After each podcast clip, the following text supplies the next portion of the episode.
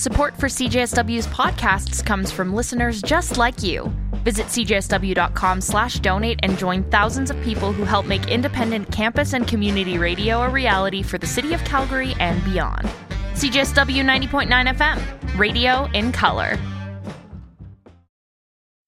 CJSW 90.9 FM broadcasts on the traditional territories of the Blackfoot and the people of the Treaty 7 region. We asked Carlin Blackrabbit of the Siksika Nation about the Blackfoot Confederacy. The collective of people that have a territory throughout southern Alberta, and uh, we're Plains people, right? And we've we're still here.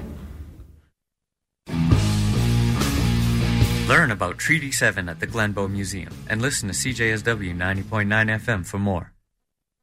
Good morning and happy Thursday. My name is Marley and I'm the VP External here at the University of Calgary Students Union. Thanks for tuning in this morning. The municipal election is over. So, uh, this is the first time in a while where I haven't had uh, candidates, whether mayoral, Ward 7 or Ward 8 or even Ward 1, um, on the show to talk to you. So, um, after four months of interviewing candidates, it it only felt right to come back and do a municipal election wrap up show. So today we'll go ward by ward and of course the mayor's seat to unpack what happened, uh, to understand why and how the successful candidates came out on top. Um, there were some very busy races and some very close calls, so it should be interesting.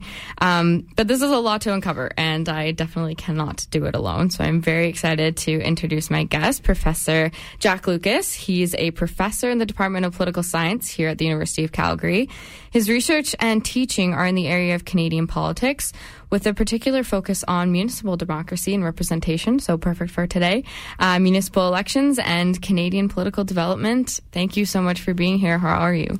I'm great. Thanks for having me on. Awesome. So we've got a lot to get through.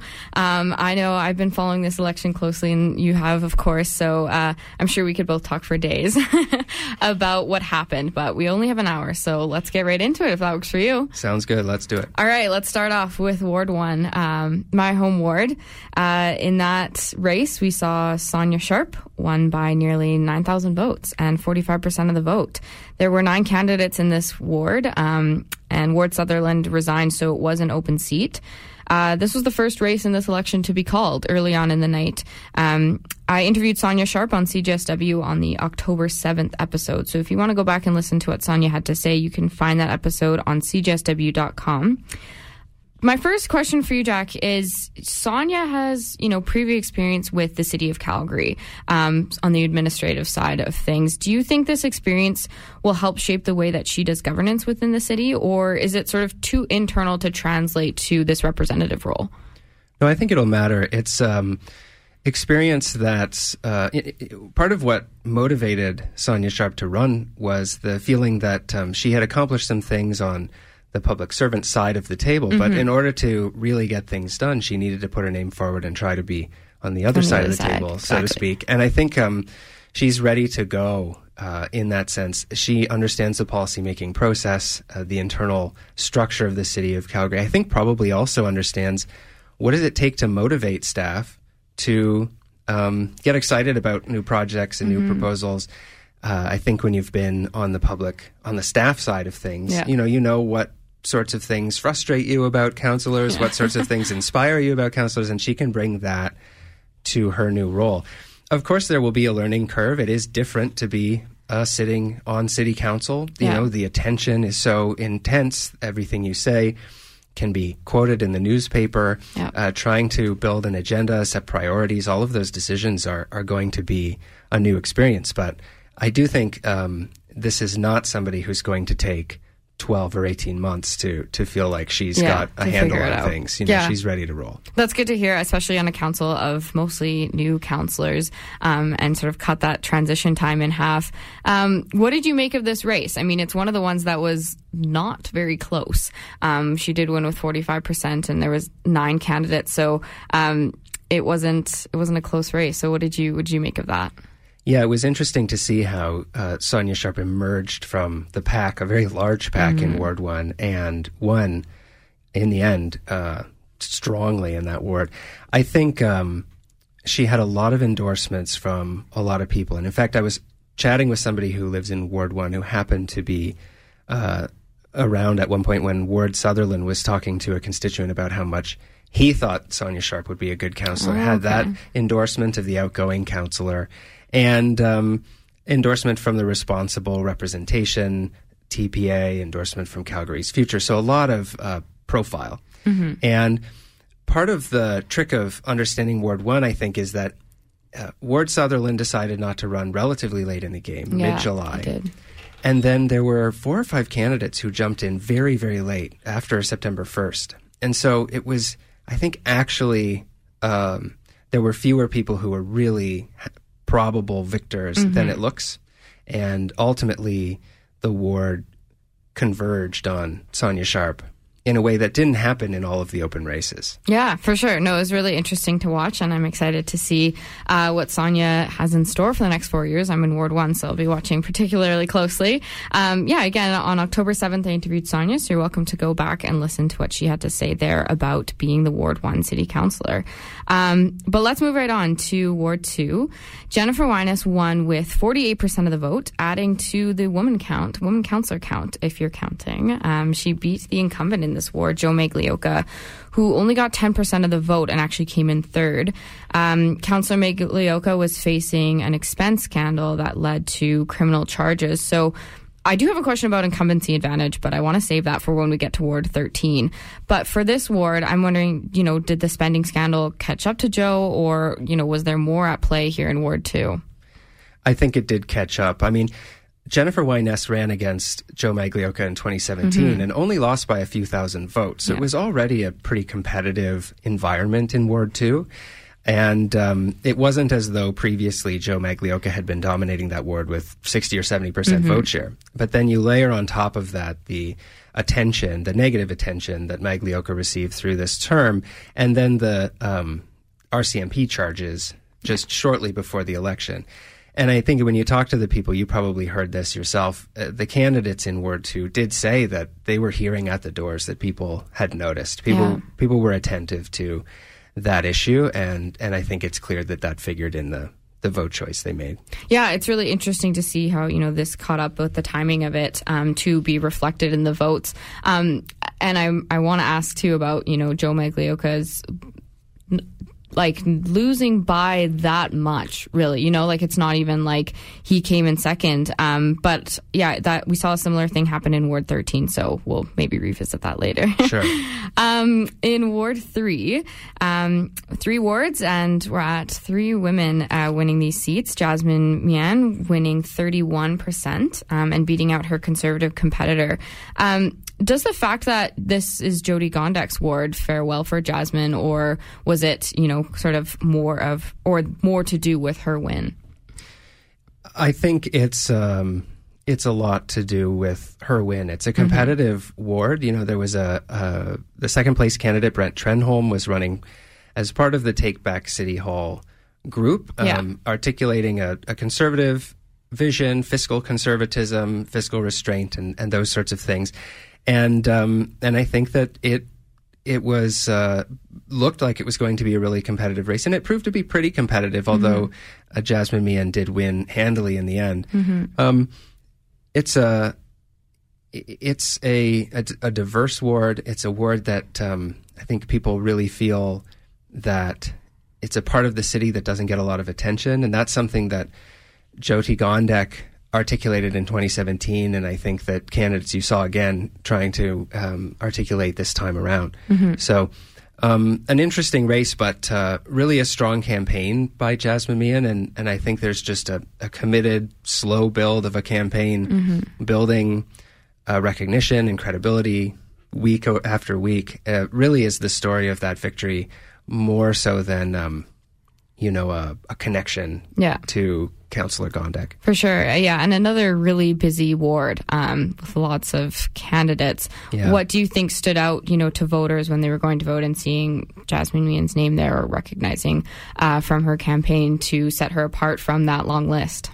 Yeah, well, she did have uh, plenty of good endorsements from kind of across the spectrum.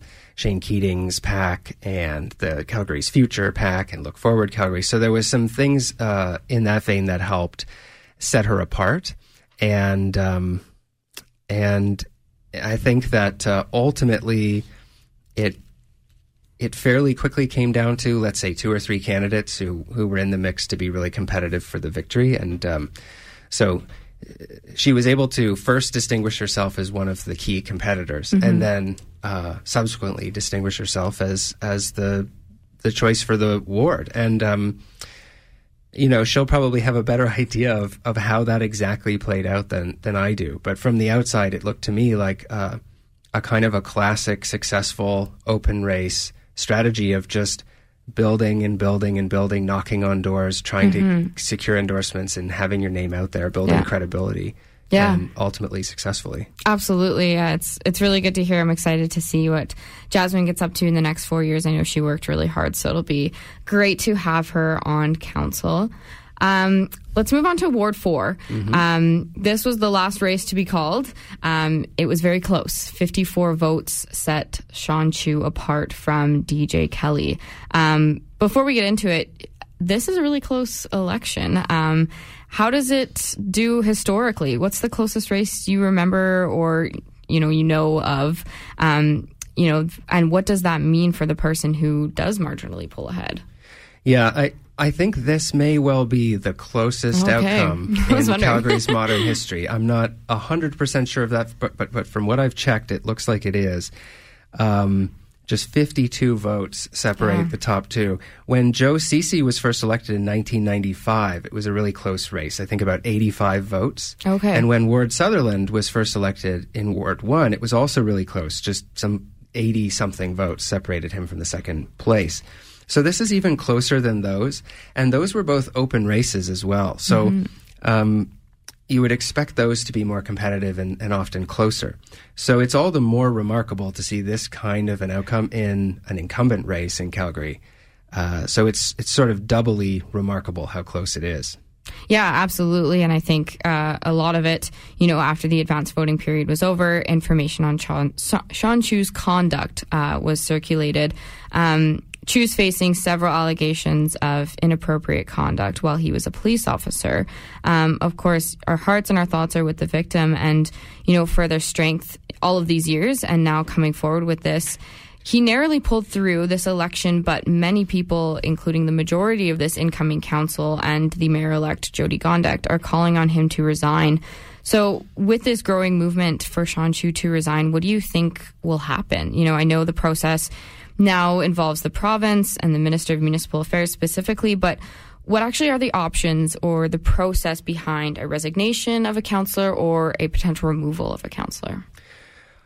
Well, uh, I suppose, like many other people who are watching this this situation, yeah. uh, my personal hope is that what will happen is Councillor Chu will choose to resign, and what would happen if that if that were the case is there would be a by election. Mm-hmm. So some have uh, speculated that perhaps DJ Kelly, the second yeah. place candidate, would just sort of be. Um, would be the the victor. Uh, that's not how it works. Okay. There would have to be a, a by election, and um, and I, in, in, many ways, I think that would be that would be the, the best possible outcome in this circumstance. If mm-hmm. he continues to refuse to resign, things get much more complicated. Mm-hmm. And the honest answer uh, is as you know, I'm a municipal elections guy. I'm not as much of a municipal law guy. Yeah, like many others, I've been trying to read through the statutes and understand yeah. what the available options are.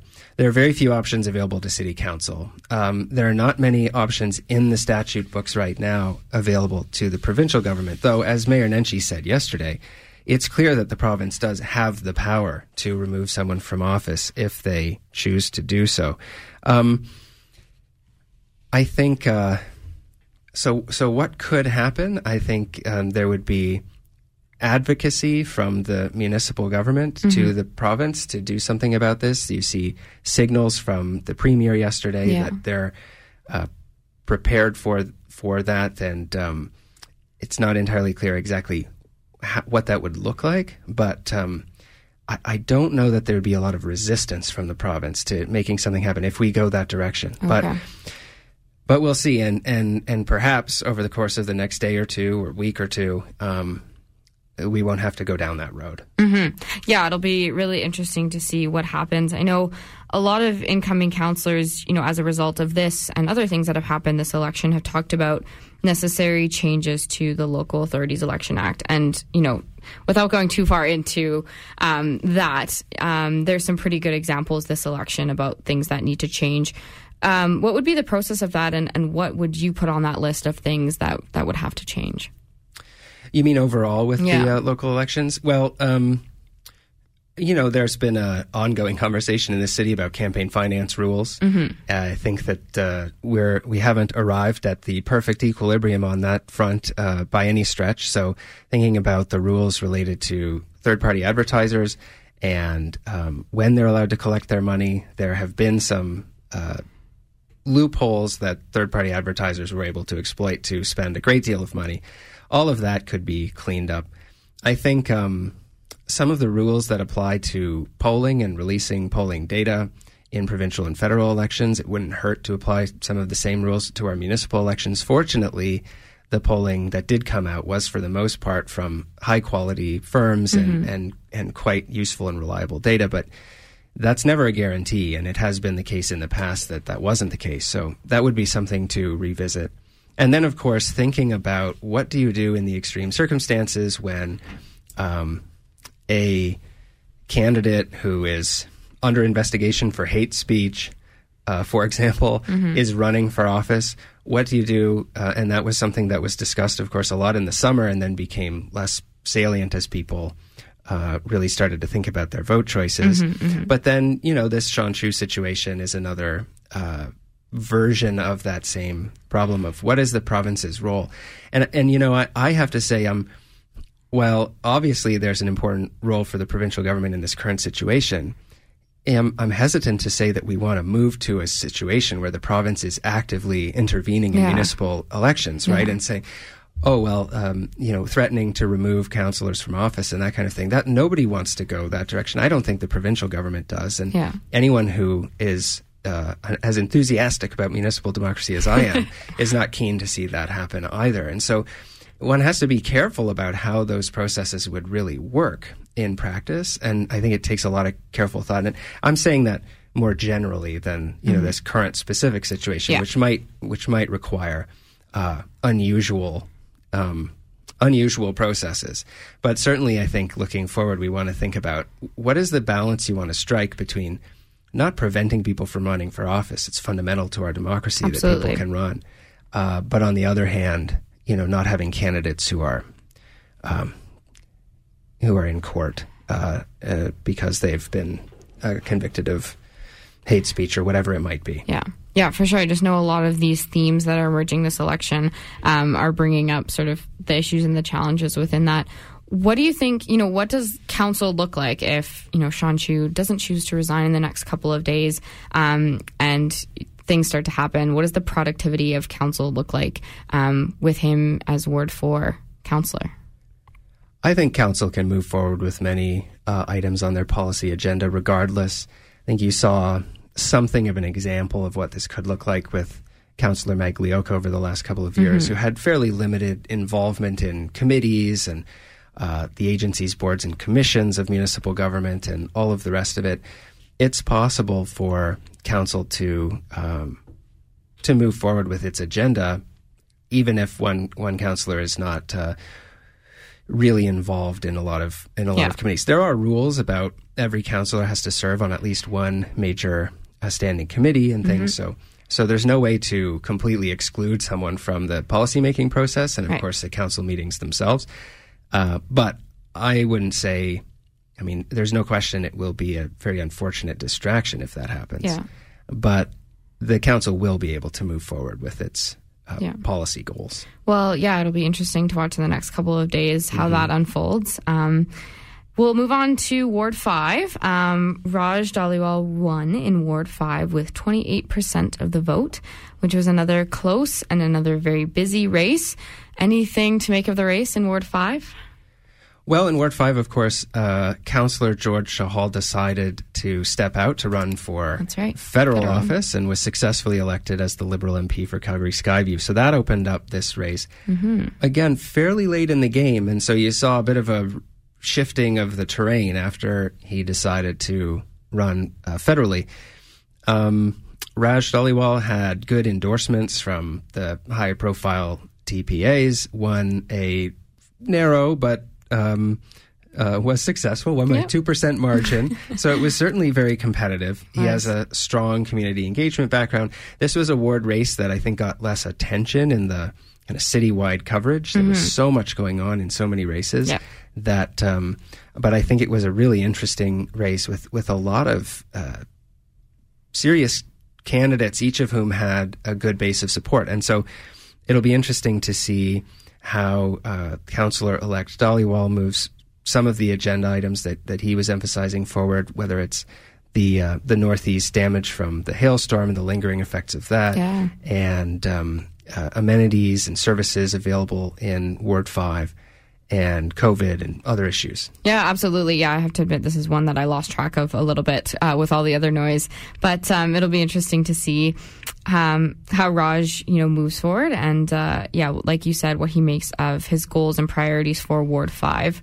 Um, in Ward 6 was open, uh, an open race, and Richard Pootmans won with 48% of the vote. My question about Ward 6 um, Jeff Davison jumped into the mayor's race pretty late um, when he maybe could have otherwise had a safe return to his council seat in Ward 6. Why do you think he did this? What did he see in the race, uh, in the mayoral race, to lead to this change and step away from maybe that comfort of his Ward 6 seat? Yeah, you're right. I think people like me who are naturally a little more risk averse look at a decision like that and tend to wonder and think, "Wow, this city councilor's a great job." You know, if you just seek re-election, you'll probably you'll probably win. You'll you'll still be able to go on, Yeah. you know, making your voice heard. So why not just kind of keep the good times rolling? but the the fact is, political ambition is a real thing, and political ambition doesn't mean some sort of unbridled thirst for power. It means um, wanting to make a dent in the city as a whole, wanting to represent the city and, Yeah. and have the opportunity as mayor to articulate the a, a big vision for the city, set the policy agenda a little bit. It was clear that Jeff Davison was someone who had that ambition. He was involved in the Olympics discussion, very involved in the NHL arena discussion, these high profile issues. And I think, um, in terms of the timing, I mean, I, I don't think it was a coincidence that it was after Mayor Nenshi announced that he wasn't running for re-election that we saw that announcement happen from the Davison campaign. Right. Um, so that may help explain the timing, and then I think just the that that feeling that politically ambitious uh, elected representatives have that they look at a role and they think I could do a good job there. I think I'm best equipped to do it. I think that's that's the uh, motivation more than anything is just feeling like this is the next step for me. Yeah, fair enough. It was really interesting to watch those three councillors step away from their seat and run for mayor. So, um, anything else, you know, interesting in Ward Six that uh, was your major takeaways? Well, Ward 6 is an example, along with Ward 10, of what some of us were calling the quasi incumbency advantage because there were councillors who had been on council Yeah, who stepped away for to for different reasons and then ran this time around. And Richard Putmans is a perfect example of this, benefiting from I think the the recognition that he had from previous time on council, having a pretty good reputation as a rep, as a representative of that area, and and like I say, a sort of a quasi incumbent advantage for him. yeah, absolutely. It was very interesting to watch. Um, here in Ward 7, our home U Calgary riding long term councillor Druh Farrell resigned and left an open seat. Terry Wong won in Ward 7 with just over 600 votes, um, which also was pretty close. Um, he totaled 25% of the vote, which is the lowest percent of the winners this election. Um, I interviewed Terry Wong on the September 9th episode. So if you're inter- interested in hearing what Terry had to say, you can go back and listen to that episode. But my question about Ward 7 Heather McRae and Erin Waite both came in just over 5,000 votes, um, as well as Marilyn North Peigan taking from, you know, a little bit lower, but ta- still taking from that same pool of votes. Um, do you think the results would have changed if these two candidates didn't split the vote the way that they did? And how did, you know, vote splitting play a role in the results that we see? Yeah, I think this is absolutely the right question to be asking about this race. Yeah. Um, I happen to live in Ward 7 myself, so I was especially attentive to this one. Perfect. We've been doing survey research with the Canadian Municipal Election Study going back to 2017 and then again in 2018 and again this year in the summer in 2021. One thing we consistently see is that Ward 7 is one of two wards in the city, along with Ward 8, where on average, uh, residents position themselves to the left of center ideologically. So this is a inner core ward and has the characteristic ideological makeup that you'd expect of, of, of that kind of a ward. Right. And yet, the ward elected Terry Wong, who clearly leans in a more conservative Right. direction, who ran provincially for the Wild Rose Party in 2015. How does that happen? Well, it happens because Ward 7 residents had an abundance of options Yeah. in that sort of broadly left of center zone. And and they were all strong candidates. So vote splits have been part of Ward 7's story going back several election cycles. This happened in a different way in 2017 and 2013, but it did happen. And, you know, you can think back to um, uh, maybe economics or political science classes where the, we, we talk about game theory, the idea that a, a number of people making perfectly rational individual decisions can lead to an outcome that they see as suboptimal Right. in the aggregate. And of course, Terry Wong ought to be congratulated on his victory. He won the the, the race, and um, at the same time, though, you have to think that the what is it, fifteen thousand people who voted for one of the 3 main left of center candidates are looking at this outcome and thinking that it is a little suboptimal from their perspective. So that vote splitting story there in Ward Seven is is a big deal, and it's part of the reason. It's it's really a big part of the reason that we saw the outcome that we did. Yeah, I find it really interesting, exactly what you said, um, and uh, not what I would have predicted for Ward 7. And when I interviewed the Ward 7 candidates, um, a lot of the issues that we were talking about, you know, downtown revitalization um, and having, you know, major, many major post secondary institutions in your ward. What does it mean now, you know, Terry Wong being elected and having that different perspective than the other councillors would have maybe had on those major projects that a lot of Calgary is looking to? You know, we'll see. In some ways, and we'll get to this uh, when we talk about Ward 11. There's there's a kind of um, overall. It may be that uh, Ward 7 shifted conservative, Ward 11 shifted progressive, and there's Yeah. something of a of a overall. They kind of cancel each other out ideologically speaking. Um, so we'll have to see how this affects the overall policy agenda of council. But there's no question that for years, the expectation has been that the Ward 7 councillor would be a progressive voice in these debates, that, that, that Druh Farrell, the councillor, would articulate that um, progressive vision for the city of Calgary. And um, Terry Wong has a, a different set of priorities, a different vision. And so we're going to see that that's going to affect how these debates play out. And maybe other people on council will take up that role. Um, but uh, but I doubt that. I mean, it, it's unlikely that we'll see Terry Wong uh, making the same kinds of arguments that we heard from Druh Farrell on some issues. It's not that ideology explains everything or matters for every single issue. Of course, there would be many issues where the two, I'm sure, would agree. Um, but he has a, a very different uh, view of what the city ought to be doing, and so we're going to see that. That's Yeah. going to be reflected in how how he votes on council and the positions that he takes. Yeah, a big change for Ward 7. And yeah, we're already seeing the difference uh, already in these past couple of days. Um, let's move on to Ward 8. Um, in Ward 8, Courtney Walcott won with 31% of the vote. Uh, I interviewed Courtney on the September 9th episode as well, so you can go back and listen to that to hear what Courtney had to say. Uh, we know that the sitting Ward 8 councillor Evan Woolley endorsed Courtney Walcott. Do you think that played a significant role in his victory? I think it probably did. Evan Woolley is a well respected figure in his ward, and to have that nod from the outgoing councillor probably helped Courtney Walcott distinguish himself from the pack. And it was a large pack in Ward 8, uh, like, like so many other wards this time around. But, you know, Courtney Walcott is a pretty impressive guy, um, a progressive guy in a in a progressive ward. He got endorsements from a wide group of third party advertisers, uh, from Calgary's Future to Responsible Representation, the Shane Keating Group. So I do think the endorsements help in these open races, including Evan Woolley's endorsement, especially when they're combined with the kind of strong, energetic campaign that Yeah. Courtney Walcott was able to run. And so it, these things come together to, uh, to to help lead to victory. And one thing that's important to remember, I think, about the endorsements is that there's a chicken and egg question with these things sometimes. Did Councillor Woolley's endorsement help Courtney Walcott win? I'm, I- it, it, I'm sure that it, it didn't hurt. Um, but why did Councillor Woolley choose to endorse Courtney Walcott? Because he was a strong candidate. And so there's, you know, sometimes um, uh, it's like the rich get richer. The really good, strong Absolutely. candidates Yeah. get these endorsements, which helps them that much more. Yeah. And um, and that's uh, that's probably a big part of the story in Ward Eight.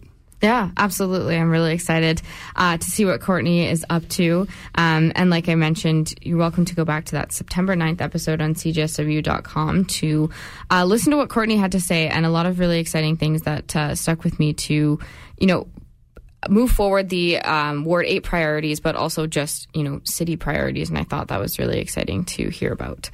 Um, we'll move on to Ward 9. Um, Giancarlo Carra. I interviewed him on October 14th episode, so you're welcome to revisit that. Um, why, you know, I guess a lot of things that that stuck out in Ward Nine, you know, being one of the closest races. Why do you think that is? Um, even though Giancarlo Carra is an incumbent, is it sort of a dissatisfaction with him running for yet another term, um, or the other candidate really stepping out? Yeah, I'll be honest. This one's a bit of a mystery to me. You know, we had 10 open races. We had two incumbent races that I expected to be competitive going in, wards 2 and 13. And so I kind of put this one lower on my attention list because enough. thought, boy, uh, I, I assume Councillor Carra will just sort of cruise to victory there. And um, so much for that prediction. It Yeah. was really close. And I was told by people in Ward 9 that there was a lot of enthusiasm for uh, Naomi, Withers, yeah. and and uh, she had been very involved, especially in the Inglewood and Beltline communities. I think there has been some frustration in Ward 9 f- coming from the community associations, um, a feeling that Councillor Carra wasn't listening to their concerns. Whether that's fair or unfair, I, I'm not really sure, but there has been some dissatisfaction. And clearly that. Um, that bubbled up in this election and and made for a really close race. Plus, the incumbent races were generally competitive overall. Yeah. So there's a kind of overall story there that's probably part of what's going on in Ward Nine is what was happening all across the city, combined with some some local stuff. And but but as I say, to be honest, I'm going to be digging into this one a little more in the coming weeks because it came as a surprise to me just how close it was. Even if perhaps that's it's not that's on me more than it's on Ward Nine. I mean, I think if people who are paying attention did have a sense that there was something brewing with um, Naomi Withers in particular, but um, what a close one! Yeah. really remarkable. Yeah, really interesting to me as well. And I know that Giancarlo has been around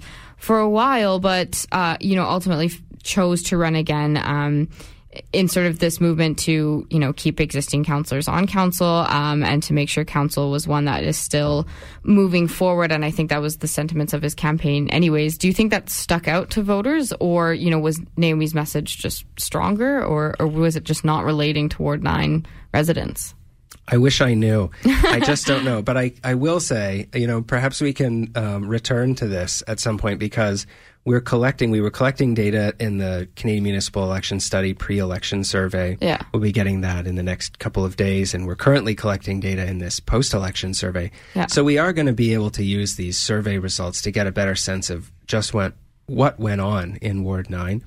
But at the moment, as I say, to be honest, I don't know. Yeah, fair enough. Uh, so we'll keep in touch and, and come back, circle back later to, yeah, Sounds figure good. out what happened. Um, we'll move on to Ward 10.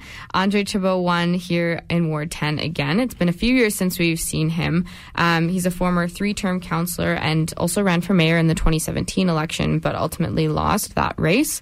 Um, there was no incumbent in this ward, um, and I know that Andre is hoping to bring back some of the experience that he has um, to this relatively new council. Do you think that's what stood out about him, that name recognition and having that experience in Ward 10? I think so. He had represented about half of that ward already in Yeah. what is now Ward 10. Yeah. prior to 2017. He ran unsuccessfully for mayor in 2017 and then returned to this ward race this time around. This is the other example of what I call the quasi incumbency advantage, and all the more so because if you anyone who uh, lives in Ward 10 or drove around Ward 10 will have noticed that Andre Chabot's signs said "re-elect Andre Oh Chabot," so it really was. and of course, notice. I mean, I suppose that's entirely fair. He Yeah. was once elected, and he wants to get re-elected. So um, it was a a kind of incumbent race, though. You know, when you put re-elect on your sign, that signals those incumbent cues that um, that can matter a lot in elections. It was a close race in the end, but uh, yes, I think that you're right about what what was really driving it there. Yeah, that's an interesting tactic. I haven't driven around by Ward 10 to see that, but Yeah. uh, that's interesting to hear. And, uh, you know, just another takeaway that these sort of quasi incumbent uh, roles worked, but a lot of the incumbent ones, the true incumbent ones, didn't. Mm-hmm. Um, why do you think that is? Just, that, again, that name recognition and timing, but.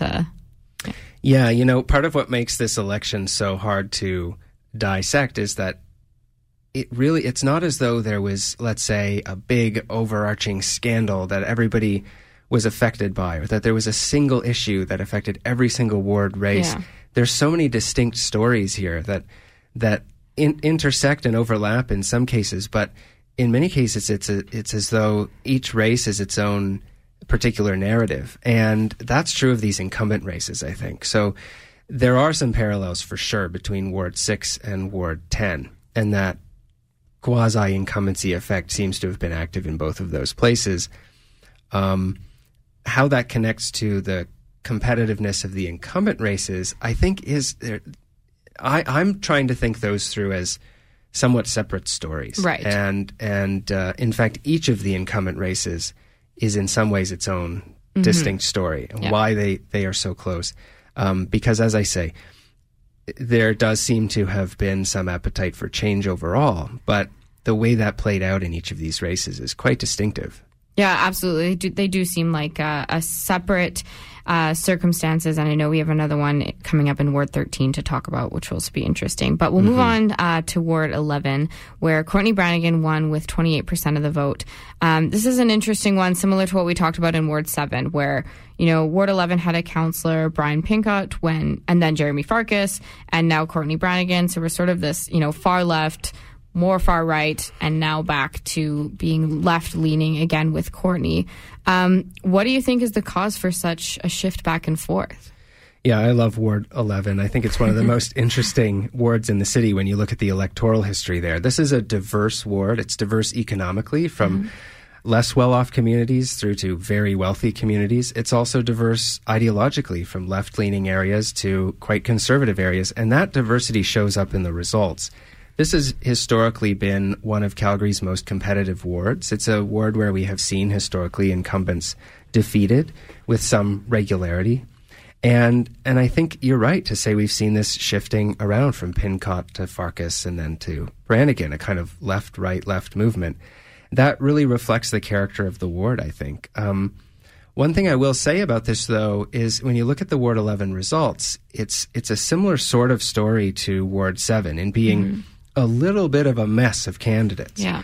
There were a lot of candidates running in the sort of center right lane this time around. Some did better than others, of course, but but a lot of them got at least a few thousand votes. So this is another one of those races where it's it's sort of the flip side of the Ward Seven story, where in this case, people on the conservative side of things are probably looking at the results and saying this looks kind of suboptimal to me. Um, because there were so many candidates occupying not the same lane, but but they're on the same side of the highway at least, Yeah. and and uh, and that's part of the story there. But it's it's in some ways the reason that happens in the first place is because of the underlying diversity of the ward. There's a large number of communities there and a lot of diversity among those communities. Yeah, it's interesting, similar to you know the Jeff Davison story where Jeremy Farkas stepped away from Ward 11, um, and then you know internally in Ward 11 having such a shift. Is that again owed to the diversity you were talking about, or a dissatisfaction with you know the way Farkas led some of his b- votes moving more drastically to Courtney? I think that Jeremy Farkas in 2017 ran an exceptional campaign knocking on doors for something like 18 straight months to build uh, recognition and relationship with voters in that ward. And so, if he had decided he wasn't going to run for mayor and was seeking re-election in Ward 11, I expect he would have done well. He would have been competitive. It's not as though there was an uprising against Jeremy Farkas. Yeah. I guess is what I'm saying. Yeah. I think it has more to do with like.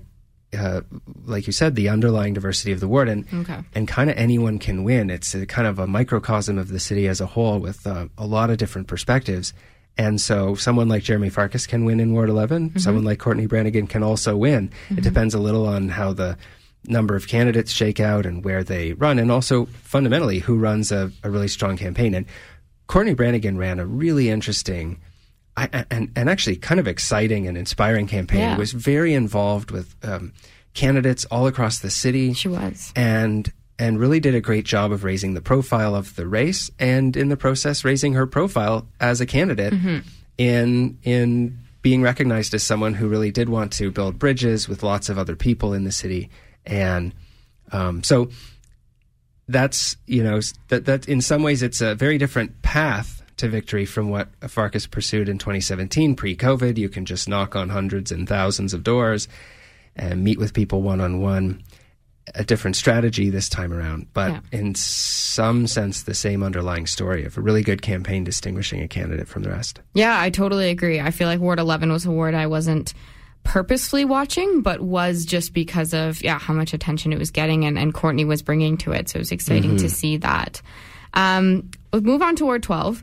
Um, Evan Spencer won in Ward 12 with 39% of the vote. What did you make of that election? Another one that was uh, not super close, um, but did have quite a bit of candidates on that list. Yeah, so this was the only race in the city, to my knowledge, that involved threats of lawsuits and, and, and legal battles. Um, so, uh, you know, I- don't want your show to be embroiled in a lawsuit, so perhaps we should refrain from extensive comment Fair here. Um, joking aside, I think this was a comfortable victory for Evan Spencer after a, uh, an energetic campaign, lots of endorsements for Evan Spencer. Uh, from everything I've seen and heard, a smart and sensible representative in the mold of Shane Keating, though perhaps ever so slightly to Keating's left. Really just a good victory for him in Ward 12. And one of those people who, I don't know about you, but for me, as I asked around throughout the race, people just had good things to say about him. Oh, yeah. And and so he was able to distinguish himself and ultimately uh, win by a comfortable margin. Yeah, absolutely. It's exciting to see. Um, and we'll see what uh, Evan Spencer has in store for the next four years in Ward 12. Um, but we can move on to Ward 13 um, because it's another interesting one of the races where the incumbent lost by quite a significant amount. Um, Dan McLean won with 47% of the vote, and the incumbent since 2000, Diane Colley-Urquhart, came in last with only 23%. Um, in wards two and in ward 13, we saw incumbency advantage mean almost nothing. And I know there's different circumstances in ward two, but in ward 13 specifically, why did incumbency advantage not matter much in these races, do you think? So I mentioned back in 2018 that uh, we had done some survey research. This was in partnership with the School of Public Policy. And one thing I remember from our results in that survey was that Councillor Colley-Urquhart had the lowest satisfaction score among her constituents out of all of the councillors at that time. And I think that those numbers, in retrospect, suggest that there was trouble brewing for the incumbent in Ward 13, going mm-hmm. back quite a long ways. And I don't think this was a particular event or decision on her part. It was nothing at all like the Magliocca situation. Mm-hmm. But I think there just was an appetite for change. And on top of that, it was a really clean race in terms of candidates. There were only two challengers. Both were really strong candidates, well resourced, running energetic campaigns. So when you have, let's say, an undercurrent of dissatisfaction, mm-hmm. and then you layer on top of that two very strong campaigns of people going and knocking on thousands of doors and saying, it's time for change, it's time for change. Yeah. I think people in Ward 13 a said, yeah, it's time for change. So, um, it, as you say, incumbency advantage just uh, disappeared in those races for two different reasons. There's very clearly, we can, I think, understand what happened in Ward 2. Um, in Word 13, it's a little more complicated, and I think is is has to do with those things that I mentioned, where um, a, uh, a building underlying dissatisfaction or maybe just fatigue Yeah. um, with a, a current councillor who had been there for a long time and combine that with campaigns that were really pushing a message of change.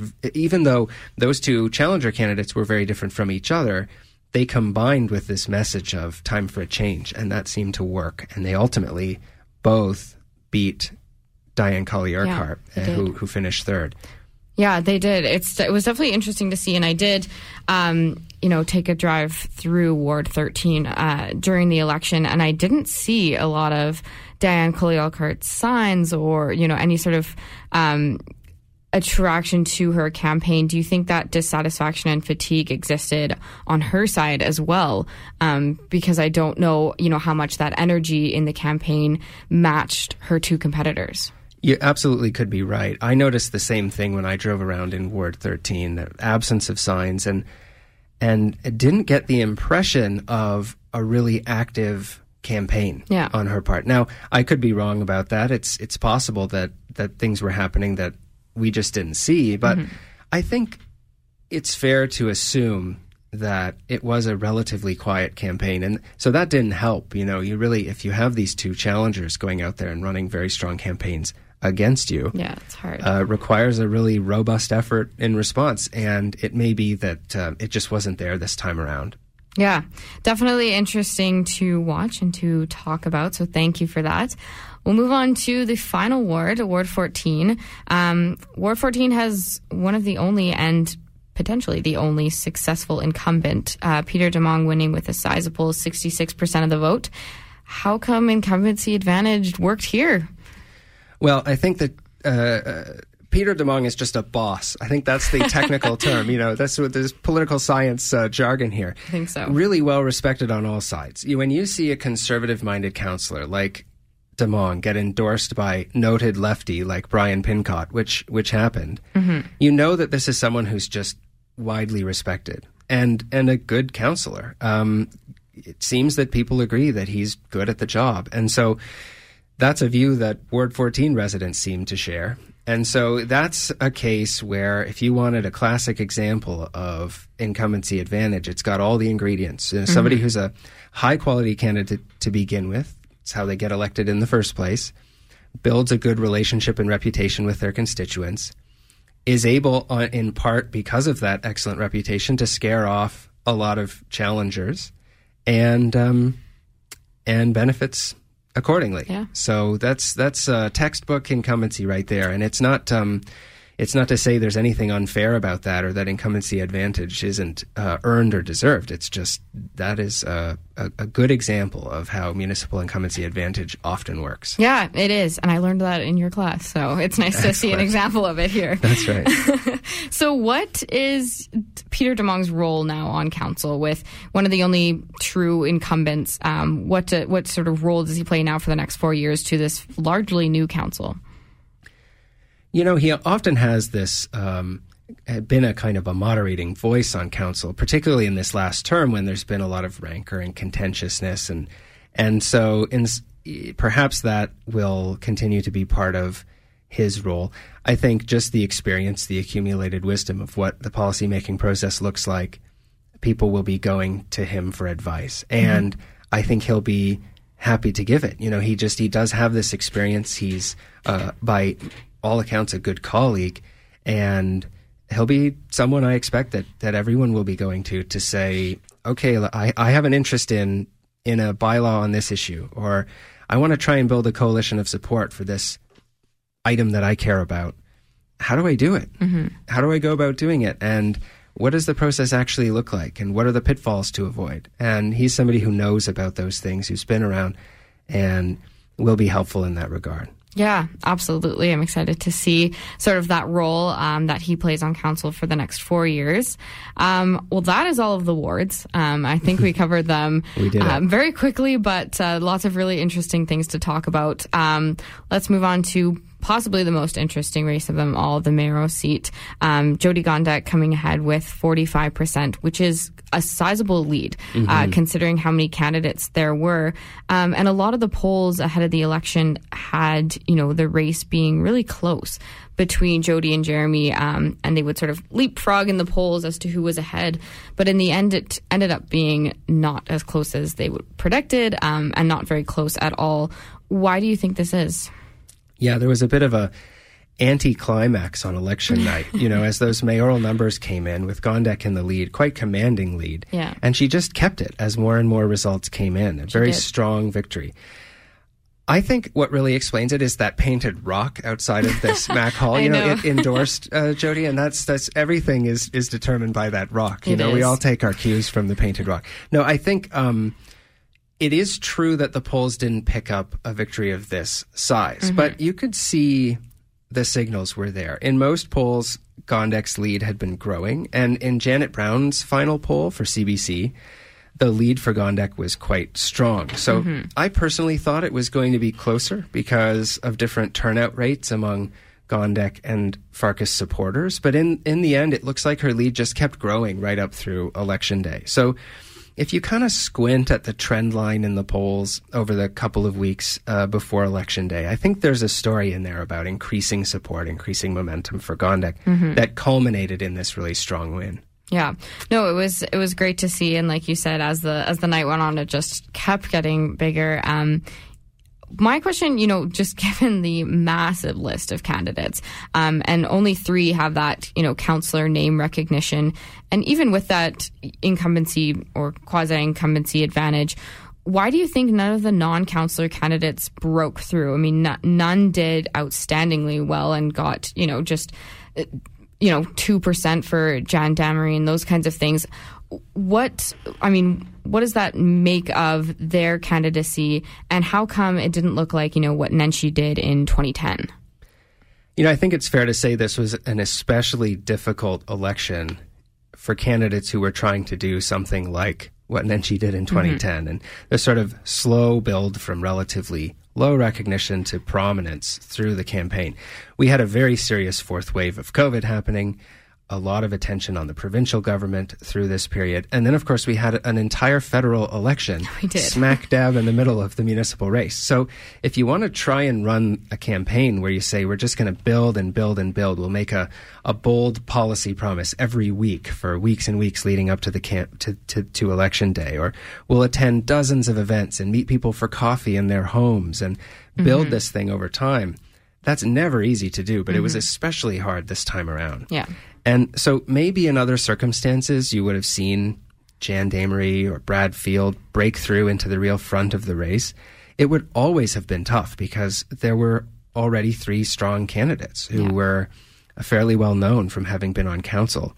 But perhaps in other circumstances, they would have had more of a chance to make a go of it. But in this context, um, with the constraints that all of these candidates were facing as they tried to plan and, and execute their campaigns, it was just especially difficult to do that. Yeah, absolutely. And I think, you know, having those three candidates on top, being those, you know, sitting councillors and moving into the mayoral race, I- I'm wondering, you know, a lot of the polls had it between Jeremy and Jyoti and that back and forth. What role did Jeff Davison play and his votes? Um, you know, would that give, did that take away from Jeremy Farkas or take away from some of, some of these uh, non incumbent or councillor candidates? Yeah, that's an interesting question. I think that based on what we saw in the summer, now we did our first wave of our uh, Canadian Municipal Election Study survey in the summer. It was early days, and so I don't want to overinterpret it because we'll have better data soon, closer to election day. But it did look like um, Jeff Davison's support was more on the right hand side of the political spectrum. UCP partisans, for example, were much more likely to support Jeff Davison than Yeah. NDP partisans. And so probably if you had to guess, you guess that's coming, that those votes are coming from uh, Farkas supporters or other supporters. Now, um, I don't think that's universally the case. He did try to run a sort of a centrist, vaguely center right campaign, Yep. a city building campaign that was uh, very deliberately aimed to be less ideologically freighted than some of the other campaigns. And so I wouldn't be surprised to see that there was a pretty diverse base of support. And just anecdotally driving around the city, seeing you know, where the Jeff Davison lawn signs show up, it is a it is a more diverse coalition than just saying, well, you had two candidates on the right and one on the left, and that's that, right? So th- this is um, it was a bit of a, a mix of support, but we have much more to try to understand about strategic voting. There were explicit calls for strategic There voting. Yeah. in the closing stages of the campaign. Luckily, my colleague Mike McGregor, who I'm working with on this project, was smart enough to include some questions about strategic voting in our survey. So I am waiting, uh, uh, like a child waiting for Christmas, to see those results and see how how that played out in terms of voters' decisions on who stuck with Jeff Davison and who decided they were going to shift to another candidate.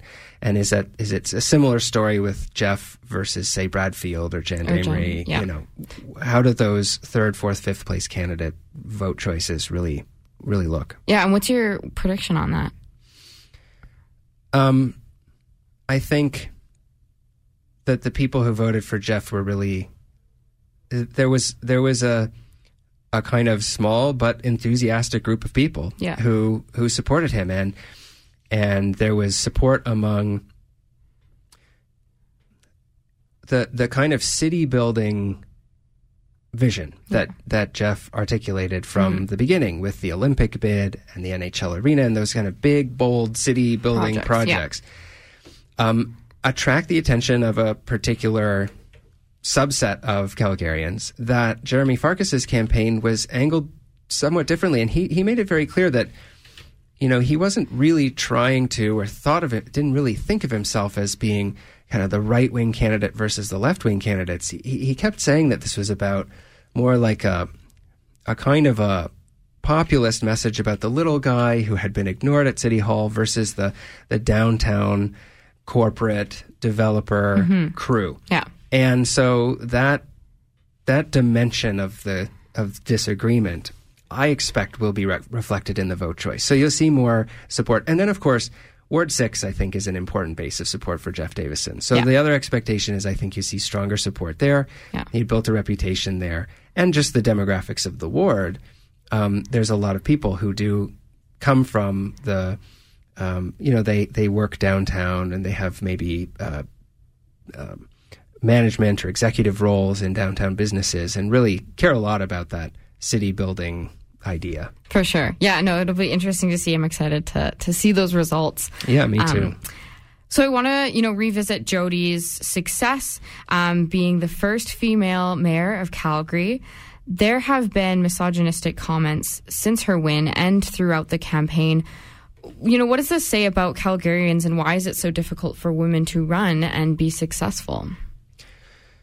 Well, um, it's it says that there's still uh, a long way to go, I Yeah. suppose, and um, there's signs of progress. Of course, five women elected to council.